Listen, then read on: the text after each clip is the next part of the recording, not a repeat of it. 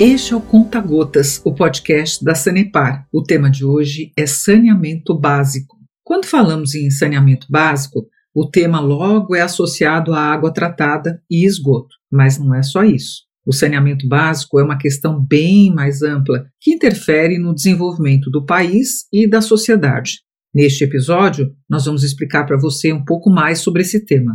Eu sou a jornalista Mona Dorff e vou conduzir esse bate-papo, um assunto fundamental para a gente entender como estamos neste cenário e como podemos melhorar no futuro. E se você acha que a melhoria do saneamento básico não tem a ver com você, precisa mesmo ficar ligado no conteúdo deste podcast. Para começar, vamos explicar o que significa esse serviço. O saneamento básico foi definido pela Lei onze mil quatrocentos e quarenta e cinco, criada em dois mil e sete, e é um conjunto de medidas, infraestruturas e instalações que tem como objetivo principal melhorar a qualidade de vida da população, prevenir doenças e cuidar da saúde das pessoas, garantindo assim quatro serviços: abastecimento de água potável, esgotamento sanitário, manejo de resíduos sólidos e drenagem e manejos das águas pluviais e urbanas. Todas essas questões estão diretamente relacionadas à saúde da população. Para entender mais sobre essa questão, nós conversamos com o médico sanitarista Gilberto Berguio Martim. Ele é professor do curso de Medicina da Pontifícia Universidade Católica do Paraná, do campus de Londrina. Tem mestrado em Saúde Coletiva, especialização em saúde pública e em planejamento de sistemas de saúde. Ele nos falou o seguinte. A relação do saneamento básico à saúde é direta. A presença do saneamento está entre um dos determinantes sociais que impactam na saúde de uma coletividade. Para se ter uma ideia, vou dar dois exemplos bem concretos. Primeiro é senso comum entre os especialistas da área que cada real investido em saneamento básico significa uma economia de quatro reais em eh, ações de saúde, em ações de atendimento, de assistência à saúde. A O M S chega a dizer que essa economia pode ser de um real investido para nove reais de economia na área de saúde. Então, tem um impacto, inclusive, no aspecto econômico, né? Porque vai repercutir na diminuição de doenças. Ela impacta no indicador de mortalidade infantil, por exemplo. Nós temos um estudo dos anos oitenta, mil novecentos e oitenta ainda, é, em que o Departamento de Pediatria da U S P fez um levantamento em uma comunidade de favelados da periferia de São Paulo, e que a simples chegada de água tratada no quintal das casas fez com que a mortalidade infantil caísse para cerca de cinquenta por cento dos valores que tinham anteriormente a chegada da água tratada. Então, eh, nós sabemos que há uma relação direta. Ela vai impactar, inclusive, nos indicadores por, de mortalidade por doenças infecto-contagiosas. Então, melhora a qualidade de vida das pessoas, melhora a, a proteção da saúde das pessoas e significa uma economia a longo prazo, do ponto de vista daquilo que se gasta com atendimento à saúde. Então, é, há uma relação direta, sim. Investir em saneamento básico é investir na proteção da saúde das pessoas a médio e longo prazo. Realmente, não dá para falar de saneamento básico sem falar na saúde da população. E é com esse objetivo que aqui no Paraná, a Sanepar produz e distribui água tratada para trezentos e quarenta e cinco municípios e um em Santa Catarina, no município de Porto União. A diretora de investimentos da Sanepar, Leura Conte de Oliveira, fala um pouco dos números que compõem esse cenário. A Sanepar atende trezentos e quarenta e seis municípios, buscando água de rios e de mais de mil poços. A água é tratada em cento e sessenta e oito estações de tratamento, é distribuída por mais de cinquenta e cinco mil quilômetros de redes e atende mais de dez milhões de pessoas no estado do Paraná e no município de Porto União, em Santa Catarina. A Sanepar coleta setenta e cinco por cento do esgoto da população na sua área de abrangência e trata cem por cento desse esgoto. Esses serviços evitam doenças de veiculação hídrica e garantem saúde preventiva à população.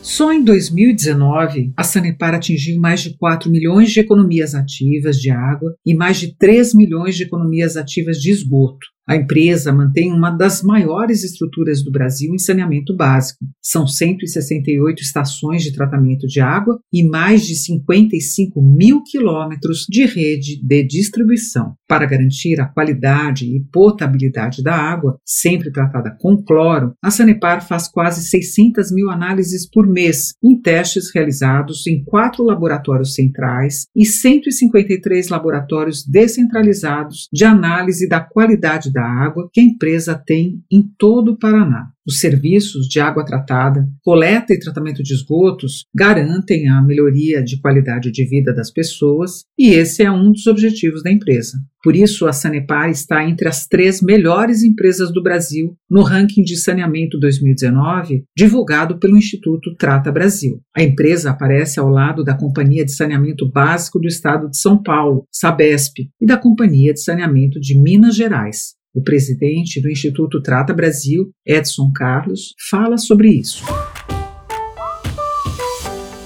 Nós temos muitas empresas boas em saneamento, sejam públicas, sejam privadas. Nós temos as três melhores companhias estaduais, Sabesp, Sanepar e Copasa, de Minas Gerais. São três empresas muito boas. Nós temos empresas melhorando bastante. O Trata Brasil é um dos institutos mais importantes que avalia os serviços de saneamento básico do país. O presidente executivo do instituto explica como funciona a instituição. O papel do Instituto Trata Brasil é conscientizar e mobilizar o cidadão brasileiro para o problema da falta de saneamento, de forma que ele se envolva nesse tema, que ele cobre providências, seja dos prefeitos, que são as primeiras autoridades que deveriam se interessar por isso, os vereadores, o Ministério Público, a imprensa, os governadores, enfim, governo federal. Nós temos um trabalho de conscientizar a, a sociedade com os estudos, com os projetos que nós divulgamos, e, mas também temos um trabalho de pressionar as autoridades para que cumpram com a sua responsabilidade. E o Instituto está acompanhando, por exemplo, as mudanças na legislação que estão ocorrendo no Brasil. Em julho, o governo federal sancionou o novo marco legal do saneamento pela Lei Federal nº catorze mil e vinte e seis. A lei prevê a universalização dos serviços de água e esgoto até dois mil e trinta e três e viabiliza a injeção de mais investimentos privados nos serviços de saneamento. O presidente do Instituto Trata Brasil fala sobre isso.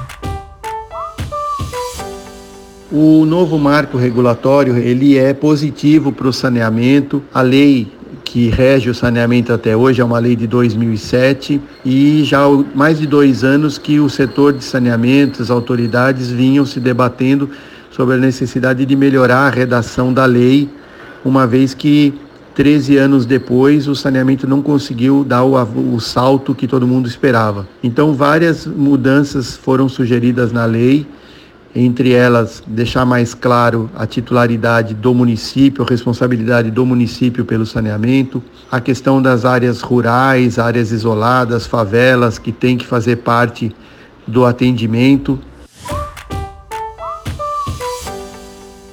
A Sanepar vem acompanhando a discussão sobre o marco regulatório do saneamento desde as primeiras medidas provisórias apresentadas pelo governo federal. E, claro, se preparou para este momento. A empresa paranaense, que atende a um universo de cerca de onze milhões de pessoas, tem uma das melhores performances do setor no mundo. O atendimento com água potável é disponibilizado a cem por cento da população e a rede coletora de esgoto chega a setenta e quatro vírgula cinco por cento dos paranaenses, com cem por cento de tratamento. Com os investimentos programados para os próximos anos, a Sanepar está muito próxima de alcançar o índice de universalização de oitenta e cinco por cento, preconizado pela Organização Mundial da Saúde. As maiores cidades do Paraná se destacam com os indicadores de esgotamento sanitário, como é o caso da capital Curitiba, com noventa e seis por cento, Maringá e Cascavel, que estão acima de noventa e oito por cento, Londrina com noventa e quatro por cento, o Umuarama com noventa e três por cento, Ponta Grossa com noventa e um por cento, Pato Branco com oitenta por cento, Francisco Beltrão com setenta e sete por cento e Guarapuava com oitenta e dois por cento do esgotamento sanitário atendido. Com todos esses números e a posição da empresa como uma das três melhores em serviços de saneamento básico do Brasil, é de se esperar um futuro promissor, mas é preciso sim que cada um continue fazendo sua parte. O engenheiro ambiental Carlos Melo Garcias, professor de engenharia ambiental da Escola Politécnica da P U C Paraná, nas matérias de revitalização de rios urbanos, gestão ambiental urbana, resíduos sólidos urbanos, história da engenharia ambiental no Paraná, recuperação de áreas degradadas e saneamento ambiental, dá algumas dicas. As pessoas poderiam ter um pouco de contribuição, fazer a sua parte. E essa parte poderia ser que altere um pouco seus hábitos, inclusive, talvez. Por exemplo, a, a questão do consumo de água. As pessoas podem ter hábitos com menor consumo de água. E isso é importante, por, por mais que as pessoas pensem que sobra água, vê tanta chuva em certos lugares, e não é a condição brasileira. Nós temos situações de estiagem muito significativas, como toda a água que a pessoa consome na casa praticamente se transforma em esgoto. Dá para imaginar o volume de esgoto que sai das casas. Então, se diminuir um pouco o consumo de água, nós vamos diminuir um pouco o volume de esgoto. Já ajuda um pouco. E a outra coisa é se utilizar das questões da, do meio ambiente com racionalidade. Né? Por exemplo, na questão dos resíduos, eh, algumas preocupações fundamentais. As pessoas podiam se preocupar, assim, observar cada vez que ela vai ao mercado, quando ela vem pra, volta para casa, ela põe a, o, o que comprou de um lado e o que foi de envolvimento de sacola, de plástico, de papel, de material que veio envolvendo o produto que ela queria. Ela vai ver que o volume que ela teve de resíduos, que ela vai jogar no, no bota fora, no oficial dos resíduos, é maior do que o volume de produtos que ela vai aproveitar. Então só isso, se as pessoas fizerem assim, não, não produzir tanto resíduo quanto o volume de produtos que comprou para casa, ela já poderia ajudar bastante nessa questão do saneamento, e isso é uma questão de princípios, de ética e de comportamento da sociedade. Nós já sabemos que todo mundo pode contribuir para melhorar o planeta. E mais sobre como fazer isso, você continua se inteirando por aqui, no Conta Gotas, o podcast da Sanepar. No próximo programa, você fica sabendo mais sobre os números gigantescos que fazem a Sanepar ser a empresa que é hoje. Eu sou Mona Dorff e este é o Conta Gotas, o podcast da Sanepar.